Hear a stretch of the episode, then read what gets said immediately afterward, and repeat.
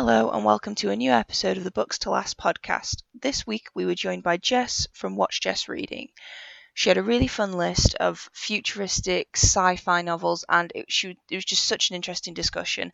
I had a few minor issues with my microphone, so if you could just bear with a few tiny, tiny technical glitches, I promise it would be worth it. It was such a really fun discussion, and I hope you enjoy.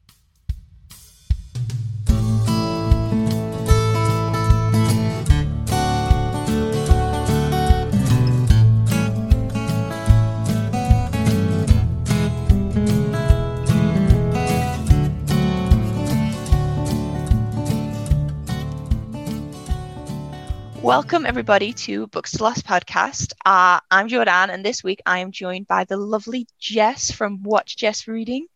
Um, hi, Jess. How are you? Hi, I'm good, thank you. How are you? I'm good. Uh, have you been up to much today? Yeah.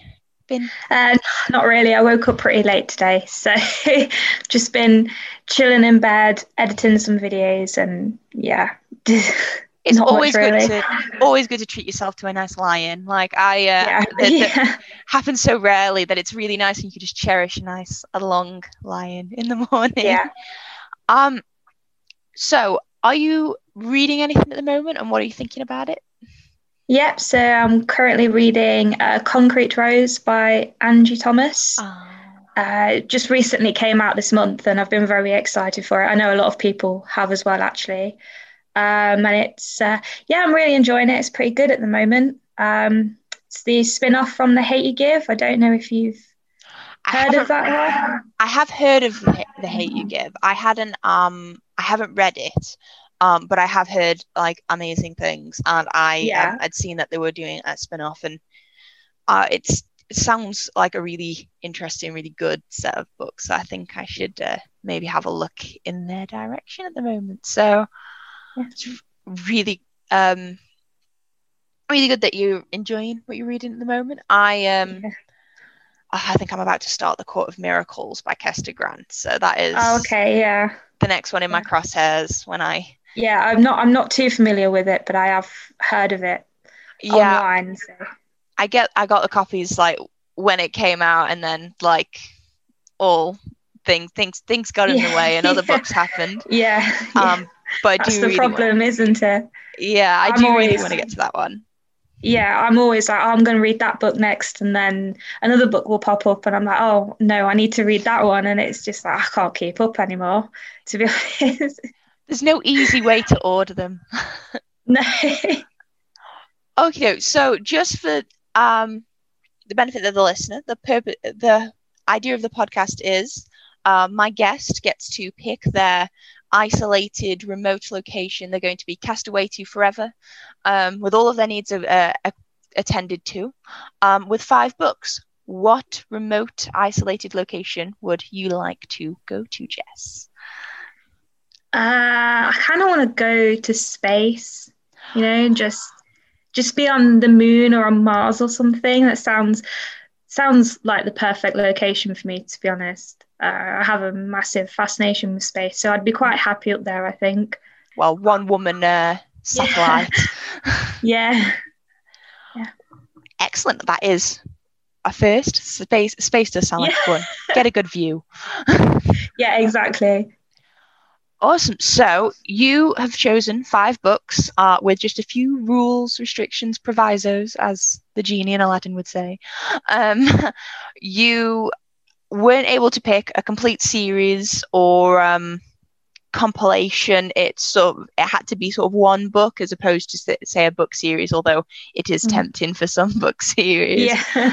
um, your remote location, in this case space, is fully furnished with all your possible amenities, food, and survival needs, and you don't need to have healthcare. So, unless you really like first aid guides and building manuals, are you don't really need them, so you don't need to take them in your five books.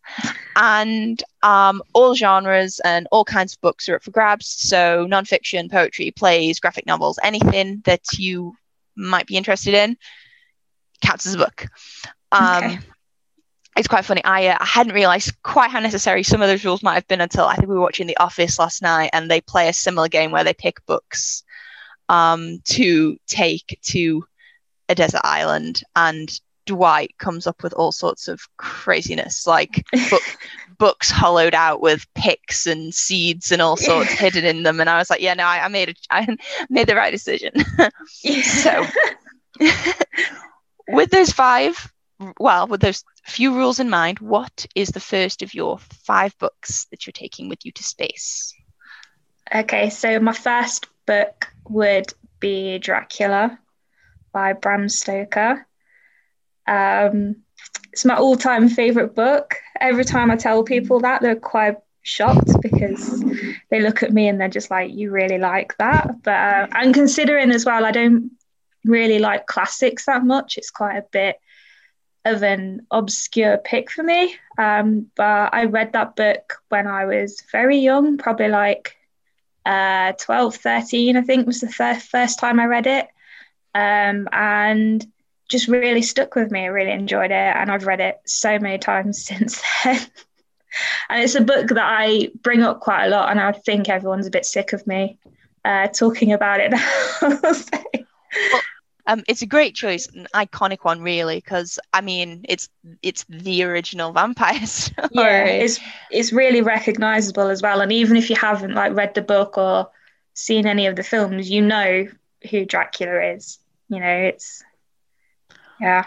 Really excellent choice. Is that because you did you choose it because uh, you read it so early it made such an impression on you, or is there something about Dracula that really just speaks um, to you? Um, I just I just think it's really timeless, you know, um, and it it it kind of uh, it kind of I feel like it just kind of talks about a lot of things that are still quite current in this uh, era as well. Because even though it was written in the um, 1890s, I do know that book was kind of inspired by uh, fear of invasion. There was a lot of like um, invasion literature around at that time, you know, like aliens and scary creatures coming to take over the planet and things like that. But um, it was also kind of inspired by like England's fear of immigration and other people from other countries coming to the country to live. And I think that's still quite a very current topic now. Um, and you kind of do get elements of that within the book. But also, as well, I just love the atmosphere of it. You know, it's so creepy. And I don't think anyone has ever written a better atmosphere than Bram Stoker. You know, he really nails it. And it just, it just makes you kind of like look over your shoulder a little bit to make sure that there's like no one behind you or you know standing in the corner of the room. Um, i just really enjoy that aspect of it. Definitely. That sounds i mean you, you've definitely sold it to me. Um, i uh, i've never been a big reader around horror but um, dracula i have i do have a very nice copy on my shelf that i yeah. has been asking me to read it um, for a very long time and i will uh, i will have to you definitely should. Yes. You won't regret it, I promise. I, I will hold you to that promise. I will I will let you know as soon as I read it yeah. and uh, what I think. Excellent. So that's a really excellent, classic, timeless first choice for your five books. What is your second follow up to um, Stoker's Dracula? So the second book I would go with would probably be Game of Thrones by George R. R. Martin, just the first one, because I know I can't have the whole series. um, but I've never really been into like epic fantasy. I've always struggled with like Lord of the Rings and things like that. But um, when I read this one, I was just completely blown away by it. it, it I think it helped that I'd already seen a bit of the show um, when it had come out. Um, so that definitely helped because it is a very complicated narrative. Um, but I just really love that book, and it's definitely not like anything I've ever read before. And it kind of got me into the epic fantasy genre. Um, and yeah, I just I love it. yeah, having seen the TV show, I, I understand is um quite helpful because um I I haven't seen the TV show, but I have read the books, and there is an extraordinary amount of characters in yes. those books. Yeah. And trying to get them all straight in your head and knowing who's the alliance of who, and uh, doesn't yeah. help that every time a new one's introduced, you get a list of all of their worldly accomplishments and family members with funny nicknames. Um, but um, it, it's a really great intro to the series. And I remember I sort of just read it, and I mean, spoiler alert for anybody who has not yet um, consumed anything Game of Thrones. Where have you been living? How have you managed yeah. it? Um, but uh, I remember when I first read it uh, at the behest of um, a friend who recommended it to me. I messaged them after I think it's the end of Bran's first chapter, which is right near the beginning of the book, yeah. and then there's just a cliffhanger at the end of that chapter that doesn't even get addressed straight away because you go to a different part of the, the map and the landscape, yeah. so you don't even find out what happens to him.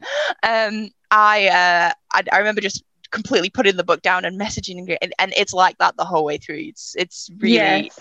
fantasy at, at, some of its very best. Yeah, so it's. I think. Really I think what works well with those books as well, as well, like you just said, you know, it the chapter ends on a cliffhanger and then you go to a different character, maybe you know two or three different characters before that cliffhanger is then like addressed. And so you just kind of have to keep reading because you want to know. But then like there's more cliffhangers you know. There's just so many twists and turns in that in the first book alone you know that I just like i'm just like what is going on? You know it's just it's crazy. And um it's a very very dense writing style. Like there is a lot of information but it's all kind of relevant information um, you know, and you'll read something and you're like, I'm not sure what that's about. And then you'll read like 200 pages later and you're just like, oh yeah, I get it now. So it's, I, I think it's just really cleverly written yeah, I would love to have um, a brain as skilled as uh, George R. R. Martin's to get all of those timelines straight in his head. I think it's amazing how, I mean, you get to the end of that cliffhanger, you're like, no, what's happening here? And then you go to another, you, you turn over to the next chapter and you go, oh, I don't care what's happening with them. And then you carry on reading, and then you find out you do care about what's happening with them. And then he takes you away from them and takes you to someone else. And then you've got all of these yeah. loose, loose ends of plot that you want to know where they go, but you, and it's, it's, then it all comes together yeah. at the right moments. And um, I think my favorite part of just reading um, the books is because the timeline's kind of squiggly, wiggly, timey wimey all over the place. Um, it's always really interesting because they're all going to the same places and you're wondering if they're going to cross paths or if they're going to miss each other and it's just yeah um it is really exciting reading i imagine uh, i haven't i've only read the books once but i imagine if you were to if I were to reread them now, I'd probably pick up on so much more detail. Oh yeah, definitely. I... Like I've read, I think I've read the books twice now, and on the second time round, um, I definitely noticed a lot more things that I completely skipped over the first time, and then you're just like, oh my gosh, how did I miss that? You know, it's like there's there's so many clues and things to what's going on, and it's so obvious but it's just written in a way that you just kind of brush it to the side or you just don't notice it at first. It's kind of frustrating, you know, you get a bit annoyed with yourself that you didn't realize that at the start, but that's why it's so good in my opinion. It's just I you could just read it so many times and I think you just find something different every single time with it. Definitely. Very well hidden Easter eggs the whole way through. Yeah. Um excellent. So we've got Bram Stoker's Dracula, George R. R. Martin, A Game of Thrones, and that is joined by your third book, which is uh, Gone Girl by Gillian Flynn. Not one I've read. yeah, is I feel like it's a bit of a controversial choice because it's a very popular book, but since being online and talking to people about about books and mentioning that Gone Girl is one of my favorite thrillers. I've had a lot of people say that they don't really like it, so which surprised me because I thought, you know, it's one of the most popular thriller books. Um, I assumed that everybody loved it, but apparently not. Is that to do? I mean, to it's okay if you uh, not really, but is that to do with say maybe personal opinion, or is that more to do with um, is there something specific in the content of the book? Because i'm familiar um, with the general gist of the story and i think i've yeah. read excerpts as from a studying point of view. Um, yeah. but um, aside from that i've not really seen a lot of discussion i think it's just um, it probably is personal opinion but i have had a lot of people say as well that they didn't really like the writing style. Um, they just found it a bit kind of like convoluted or just not easy to understand but i didn't really get that. I I thought it was quite a simple writing style. So I don't know. It's probably just you know personal tastes and you know people like different things. So, but I really enjoyed this one. Oh, definitely. Reading so um very subjective to. I mean, everything from the tense to the way uh, to the person it's told in to just all different ways. I mean, I personally know I, am not really much for books that are written purely in letter form. Um, but I know some people love those kinds of books. So I think it all comes down to personal preference. For anybody who's listening who maybe doesn't know what Gone Girl's about, would you mind giving a, a bit of a brief? I figured with Br- Dracula and Game of Thrones, maybe yeah. most people had sort of a general idea, but yeah. just in case people missed Gone Girl in the mainstream, what is it about? Yeah, so Gone Girl focuses on this married couple. Um, it's told from two perspectives. So you've got Nick, who's the husband, and it starts with him arriving home on his fifth wedding anniversary to discover that his wife, Amy, has gone missing. Um, and we also then follow Amy's perspective, um, but in the form of her diaries, where she talks about the earlier stages of the relationship and what kind of led up to her disappearance. Um, and so we just following um, Nick because he's trying to find out what happened to Amy. Um, and it kind of just focuses on the unreliable narrator trope a bit, and you don't really know 100% who's telling the truth or what's going on, um, and things like that. And it's it's got a lot of twists and turns in it um, and it doesn't end in a way that you would expect it to. Um, it's very it's very suspenseful, and it definitely makes you think and question about the characters' motives a little bit. Sounds really interesting. Are you a big reader of thrillers? What is it about this one that really stands out to you against others? Um, yeah, I, I, love thrillers. It's my favorite uh, genre to read. Um, but this one, I think, is just I think the suspense in it um, is really strong. Um, so strong that when I first read it, I read it in like a night. It was just like so hard to put down. And again, it's just the unreliable narrator um, thing going on, and you just don't really know who's telling the truth. Um, and you kind you find yourself um, you always want to kind of pick a side with a certain character in a book, but with this one, I kind of um, found myself like picking one side and then I'd change my mind and I'd pick the other side and then I'd swap back. Um, and it was just, yeah, I was just so eager to find out what was happening. And I think it paid off really well in the end as well. Gotta love morally ambiguous who's the yeah. good guy, who's the bad guy, yeah. kind of things.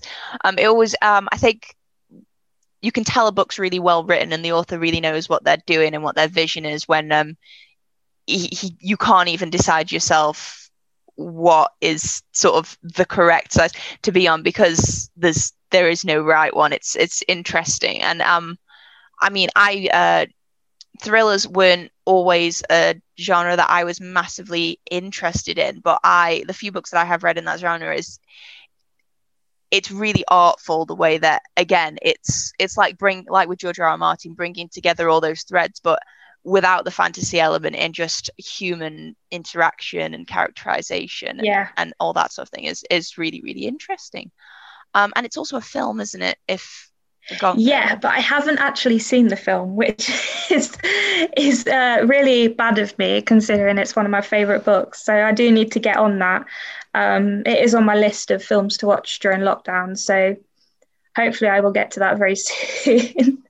But um, see if it's as good as the book. That's my thing. I'm always, I'm one of those people, you know, I want it to be as good as the book. And if it's not, it kind of ruins it a bit for me. So I don't know, we'll see. But it's always really disappointing when your favorite book has like just materializes a like a poor yeah. adaptation and, yeah. and it's it's heartbreaking. Um, I generally, at this point, I've learned my lesson enough times that I always go into all on-screen adaptations of any book I've re- read, even whether whether I liked it or just thought it was okay. I go in with like rock bottom expectations. Yeah. so if they impress me, they do impress me. But for the most part, I expect literally nothing from adaptations, and I treat it as something completely separate from the book because yeah. it upsets me too much. Um, yeah, that's a good tip. I think I'll do that. Awesome. So we've got a classic horror. We have a reasonably contemporary epic fantasy and yeah. a contemporary thriller. We've got quite a range of uh, genres going on. What is the fourth book that's joining your little mini library? Um, yeah, so this is going to be a totally different genre again. Um, uh, but my fourth book would be The Humans by Matt Haig. Um, so this is, well, it's kind of a mixture of different genres, but it's kind of um, it's, uh, contemporary, but with a sci-fi twist on it, and it basically follows an alien who is sent to Earth to um, kind of retrieve uh, this mathematical equation that has been discovered by university professor um, and make sure that uh, the human race doesn't um, you know know about it because it could like advance the human race in a way that would be catastrophic to the rest of the universe. Um, and so this alien is sent to Earth, and he wakes up in the body of this university professor called Andrew, and he has to kind of um, blend in with humans um, as well and kind of deal with Andrew's family, his wife and his son, and make sure they don't kind of figure out what's going on while he's also trying to go on this mission to make sure that the equation doesn't get out and get in the wrong hands. And it's just it's it's so much fun and it's so funny and so witty as well. And it is ridiculous at the same time, but I absolutely adore it. And it's definitely one of my favorite Matt Haig books. Um, and it's a book that I always recommend to everyone if they just want something quite uh, different to read. It's very unique. um, that sounds really, really interesting. I do like um, sci-fi, and the concept of um, an alien trying to blend in with human beings actually um, sounds really, really funny. Um, I, I always love the the sci-fi trope of we can't let humans advance too much because they will destroy yeah. everything. Because it's a really, I mean, if I had to, and I feel painfully on point that um, yeah. yeah. i feel like if we i don't think we should advance past our atmosphere i think we should stay where we are um but it's uh really, really interesting that's it's so strange because i had a particular idea of um, matt haig as an author in my mind and i yeah. don't think i would have um thought of that as a plot of one of his yeah. books in particular just because i think i got the idea that I kind of thought all of his books were kind of sad and very thoughtful. Um, yeah, so he obviously he is a very big um, mental health advocate, um, and the last book, the most recent book that he released that I've just read, The Midnight Library, does focus very heavily on that.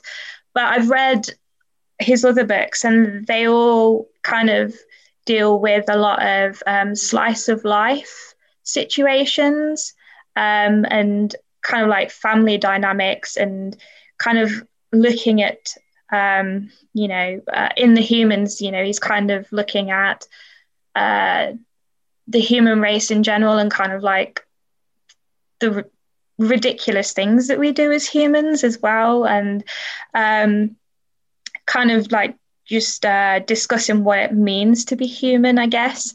And a lot of his books kind of focus on that kind of thing as well. So but they all have like a very different twist on them. So they're contemporary, but they'll have like a fantasy element to them or a horror element, and they're just so much fun to read. And I really encourage everyone to pick them up because they're not they're not sad at all. And I think he's a very funny writer, and I think he really taps into the human experience really well. He really gets it, um, and I just really enjoy his work. That sounds like it's a really uh, glowing recommendation, and I imagine sci-fi would be good to read whilst yeah. surrounded by space. and yeah. sounds really, really fun. That actually, I think I'm good. That's yeah, that one's definitely gonna have to make it onto my TBR because I uh, yeah. I like the concept, and um, I hear so much about Matt Haig. I feel like he is an author that I need to read at least one or two of his books up. Yeah, because... well, this is the thing. Like, I'd heard of him so much and seen his books like in the bookshops, but I never really felt tempted to pick them up. And then one day I was just like, you know, I'm just going to try it. And I read The Humans, and I was just like, wow, okay, this is really good. Um, so he's he's definitely he's probably a bit like Marmite. Like some people love him and some people hate him, but uh, the general consensus is I think that people really like his books, and they're just they're they're easy reads. You know, you don't really have to think too hard about them, and they're just a lot of fun, and they'll make you laugh, and they'll make you smile, and they might make you a bit sad, but they generally always end on a happy note. So, yeah. well, we like a happy ending, and um, I think having that sort of roller coaster of emotions is kind of it's, it's a marker of a good book. So that is, yes, a, is a really good one. Excellent. So, I mean, are we keeping up with the diversity of genres with our fifth and final choice? So, you, I mean, um, you're going to have lots of range whilst you're reading. Yes. Um, yeah. So, my, my, last book would be Scythe by Neal Shusterman, um, which is a very popular book um, at the moment, but I actually read it in 2019, so quite a while ago. Um, and I don't really read young adult fantasy quite that much, but this one really stood out to me because, again, it was just very different and it had a very unique concept. Um, and it's set in a, well, they call it a dystopian world, but I would rather call it a utopia because it's kind of set in a world where everything's pretty perfect, you know, and there's no illnesses and you can't, like, no one can die from natural causes. Um, and you know, it's a technically uh, technologically advanced um, world, and so yeah, no one's dying anymore, um, and so they have these um, scythes who will randomly select someone and will glean them, uh, kill them, uh, just as a way to kind of keep the population in check, stop the planet from becoming overcrowded, um, and the Scythes are kind of like, you know, regarded as celebrities in the world. Um, and I mean, there's just so much going on in, in, this book that it's really hard to talk about it without like spoiling it for people. But in the first book, you're following these two um, teenagers called Rowan and Citra, who um, become recruited by the Scythedom and they train as scythes. Um, and we're just following them on their journey. Um, and there, yeah, there's just there's just so much going on, and it's just a real it's really different for a young adult fantasy, and I thought it was quite dark as well, actually. I think that's the interesting. I think that's the interesting thing about dystopias because um, they, I mean, they're generally sort of classified as dystopian fiction. Yeah. Um, and usually the trope is that the world is well, from the ones that I've read, thingy, you start from the, prota- the protagonist of uh, a young person living in that world, and they're under the impression that they live in a utopia that is perfect and has no faults. And then they get wise to the ways because, of course, nobody but a 16 year old uh, child can get wise to the ways of a utopian world um, and find out it's actually a dystopian one. And I think it's really interesting progression because I um, I think the reason it's, pop- it's so popular in like young adult fiction is because I think everyone kind of remembers transitioning between being a teenager and becoming an adult and yeah. starting to see flaws in the world that you perhaps missed when you were quite young in a kind of really abstract, really out there kind of way. But Scythe yeah. has been one that's uh, has been recommended to me a few times and it's been on the list because it's got a really distinctive cover. Yes, the red and yellow um, on the front. Yeah. Yeah, and it really seems to set itself apart in that kind of design from so many um, other books in the genre. And um, it sounds like a really, really interesting concept because um, I was find it really interesting because with dystopian or YA fantasy, um, the idea that any kind of one organization can control who lives and who dies um, really yeah. grates on people, yet they also don't like the idea of people dying from natural causes either. So really, the solution is that no one dies ever. Um, yeah. um, but it sounds like really interesting. Is there a reason why? I mean, you say you don't read many uh, YA fantasy. Is there a particular reason for that, or um, why um, this one really stood out? Yeah, I mean, I, I I don't really read a lot of it now, just because I found a lot of it quite similar. There are a lot of very similar books out there, and there's nothing wrong with that, obviously. Um, but you know, I, I just like unique concepts and things that make me think a little bit harder. And this book definitely does that. And it does kind of make you question about, you know, like what the future might be. Um, because I think a lot of the things that are in this book, you know, could potentially happen in the future.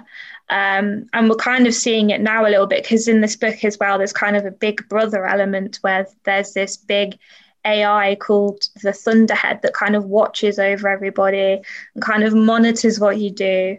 Um, and so you're kind of seeing that a little bit now with the whole lockdown situation. And um, so I, I kind of I like that aspect to it as well because it kind of makes you think, you know, what would you do in a world like that? Like, how would you cope? And it seems like at the moment everyone in this book is pretty okay with living like that. But as these two kids find out pretty um, quickly, you know, that the world is very dark and there are a lot more things going on that they don't quite understand. So they have to kind of um, adjust to that really quickly. And I haven't really seen anything like that in a YA uh, fantasy for quite some time. Definitely, it sounds really interesting, and I think it's um it's kind of the last few times uh, that so done a few episodes speaking to different people about their five books, and I think it's really interesting to see running themes between the sort of five books that are chosen. And you seem to, I think, I mean, even with Game of Thrones, because Game of Thrones tends to retell a lot of uh, medieval history, and people. I know a lot of people read Game of Thrones and they think a lot of it's really messed up and how could anyone come up with that? But quite a bit of it is based on like actual things yeah. that happened in in history. And I think it's really interesting that even from sort of Bram Stoker, who was very sort of ahead of his time, and it was a really poignant um, concept and um, commentary on the society he lived in, and like you say, still maintains to this day.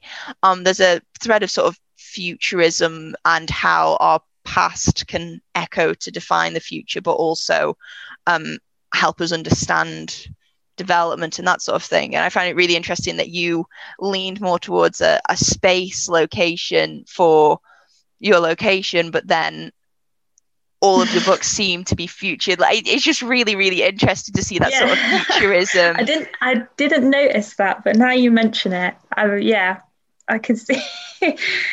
yeah, I think.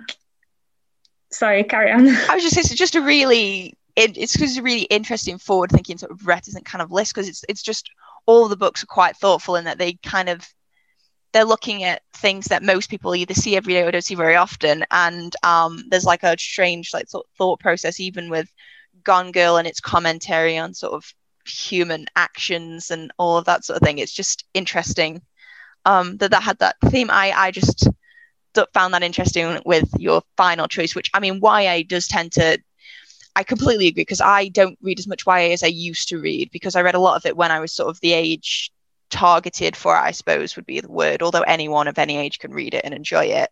Um, but I do think um, there there are a lot of books coming out these days in that genre that seem to be shaking up what I saw to be the classic rule bag of this is what a YA book must have. Um, but there is so many books that are really similar, and it's really interesting when something like Scythe stands out from the crowd in sort of concept and setting yeah. and that sort of thing. Yeah. Well, that's really great. Do you want to just give us your five books um, so that anybody listening who maybe liked what they heard might want to check them out and have a look at them online? Yeah, sure. So we've got Dracula by Bram Stoker for my first choice. And then we've got A Game of Thrones by George R. R. Martin, which I encourage everyone to read. If you haven't read, if you haven't read it or seen the show, then I don't know where you've been for the last ten years. and then we've got uh, Gone Girl by Gillian Flynn and The Humans by Matt Haig, and then Scythe by Neal Shusterman. Really excellent choices. And I imagine they were really hard to narrow down. Do you have any honorable mentions, ones that you um, wanted to make the list but didn't quite edge out one of your five? Yeah. Um, so I'd like to give an honorable mention to uh, The Passengers by John Marrs, which is a very recent read for me. I read it uh, back in December. And that's a thriller. And again, it focuses on kind of like the futuristic element and driverless cars. um, and how they could um, potentially have very dangerous consequences um, for people who use them. And that was just a very kind of very tense thriller. Um, and I think John Marrs is a very talented writer as well, and he really kind of he really forces you to keep reading. Um, just because he ends everything on a cliffhanger. So that made it into one of my all time favorite books very quickly. Um, and I haven't really stopped thinking about it since I read it. Um, won't be getting into a Tesla. Any- won't be getting into a Tesla anytime soon. no, um, probably just walk for the time being. and then I'd also like to give an honourable mention to another recent read, actually, um, which is Ziggy Stardust and Me by James Brandon, um, which is a YA uh, historical fiction, um, but it's kind of got elements of magical realism uh, in it as well. And um, it's inspired by um, a lot of things that were happening in 1973, um, like the Watergate scandal and the Vietnam War. Um, and it's about a young gay teenager who is going through conversion therapy. Um, and he meets another young boy who is a Native American boy. Um, and they have a very beautiful relationship, which I thought was just written so well. Um, and I just think the writer did such an amazing job of making me feel quite emotional, actually, because there are a lot of scenes in the book that are very kind of hard to read, but also really important as well. And I think a lot of people would learn a lot about what it would have been like to be a gay man in that time, because um, they didn't have a very easy uh, time of it back then. Um, and yeah, I just can't stop thinking about that book as well. Um, really enjoyed it. Sounds really lovely. yeah, it sounds really lovely. I um, I it's not one I've heard of, but it is really interesting um to read stories where from the point of view of maybe people who've got such a different sort of experience of life and um I, I just wanted to comment. I really love how clued in you are to all of your uh, genres um, and their names, um, because I, I often find myself when I'm trying to explain books to people, they're like, "Well, what genre is it?" Or when I'm trying to summarize it or tags or any of that sort of thing, and I'm trying to think, I'm like, I don't know what genre it is. It's just a book. I just picked it um, and uh, trying to really clue into sort of themes. I just I thought that was really really um, cool. Um, those are your two honorable mentions? Did you uh, any other books that you just were thinking, oh, just maybe I, I mean, sneak them? We're gonna we're gonna be here all day if I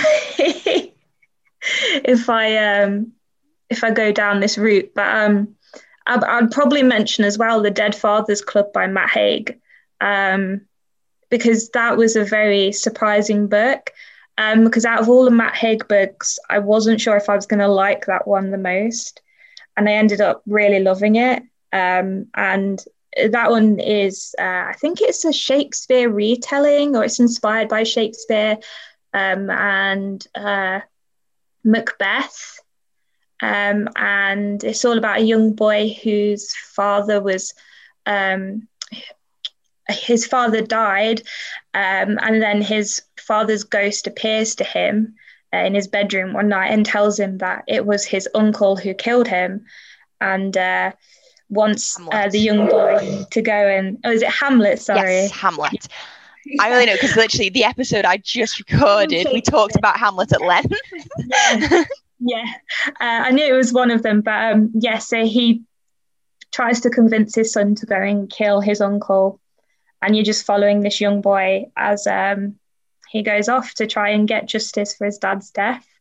And it's just a whole lot of fun. It's a real roller coaster, and I love it because it's written as if a child would write it. So it's completely devoid of any kind of punctuation and grammar and things like that, which, you know, normally I'd be like, oh, this is terrible. But because it's from a kid's perspective, you know, a nine year old's perspective, it kind of makes sense for it to be written that way. And it's just, it's just so fast paced and it's such a good laugh as well. I found myself howling with laughter when I was reading it, and just I want to be friends with this kid because you know he just says things as it is, and he he's just so brutally honest. Um, he really tries as well, bless him. I absolutely adore him. So I would probably put that one on the list as well. That sounds really interesting. I mean, a I once when I was younger, I read a book from the um, perspective of a dog, and I remember finding that absolutely hilarious, just because some of the stuff the author came out with was completely bizarre, yeah. but actually, like you know, like you know, that is accurate. That is how a dog would see things. Yeah. Um, and I, I think it's always really interesting when a writer can write, say, convincingly from the uh, perspective of someone who who is a child and and and doesn't have the same sort of understanding of the world as as everyone else. That sounds another really great recommendation. Another Matt Haig book that sounds really, really good. Oh, yeah. okay. I feel like I might be being converted to. He has he has got a book written from the perspective of a dog as well. Um, You've sold me. so me. you could give that one a try as well. You've sold me. I'm there. I'm I'm now I'm now Matt Haig stan. Apparently, I will I will go buy all of these books of his that sound so great. Oh, excellent. Right. Well, it was a really amazing list, and also equally brilliant on honorable mentions. If only we could take an entire library with us to space, but um, you know, shipping weights and all that sort of thing would just never happen. so thank you so much for your book books. The, they're really excellent recommendations, and I am. Um, I hope anyone listening um, goes and checks one of them out. If they wanted to check out more book recommendations from you and more things you like to say about books, where could they find you, say on the internet or other locations? Yeah, so I have a YouTube channel um, called What's Jess Reading, where I just talk about yeah book recommendations, books I like. I probably talk about all of the books I've mentioned here quite a lot on my channel. So, um, and then I also have Instagram and Twitter, which are both What's Jess Reading. So you can find me on there as well. Some excellent branding. Yeah. we like we like to have consistent branding across all social media platforms. It makes it very easy for people to find.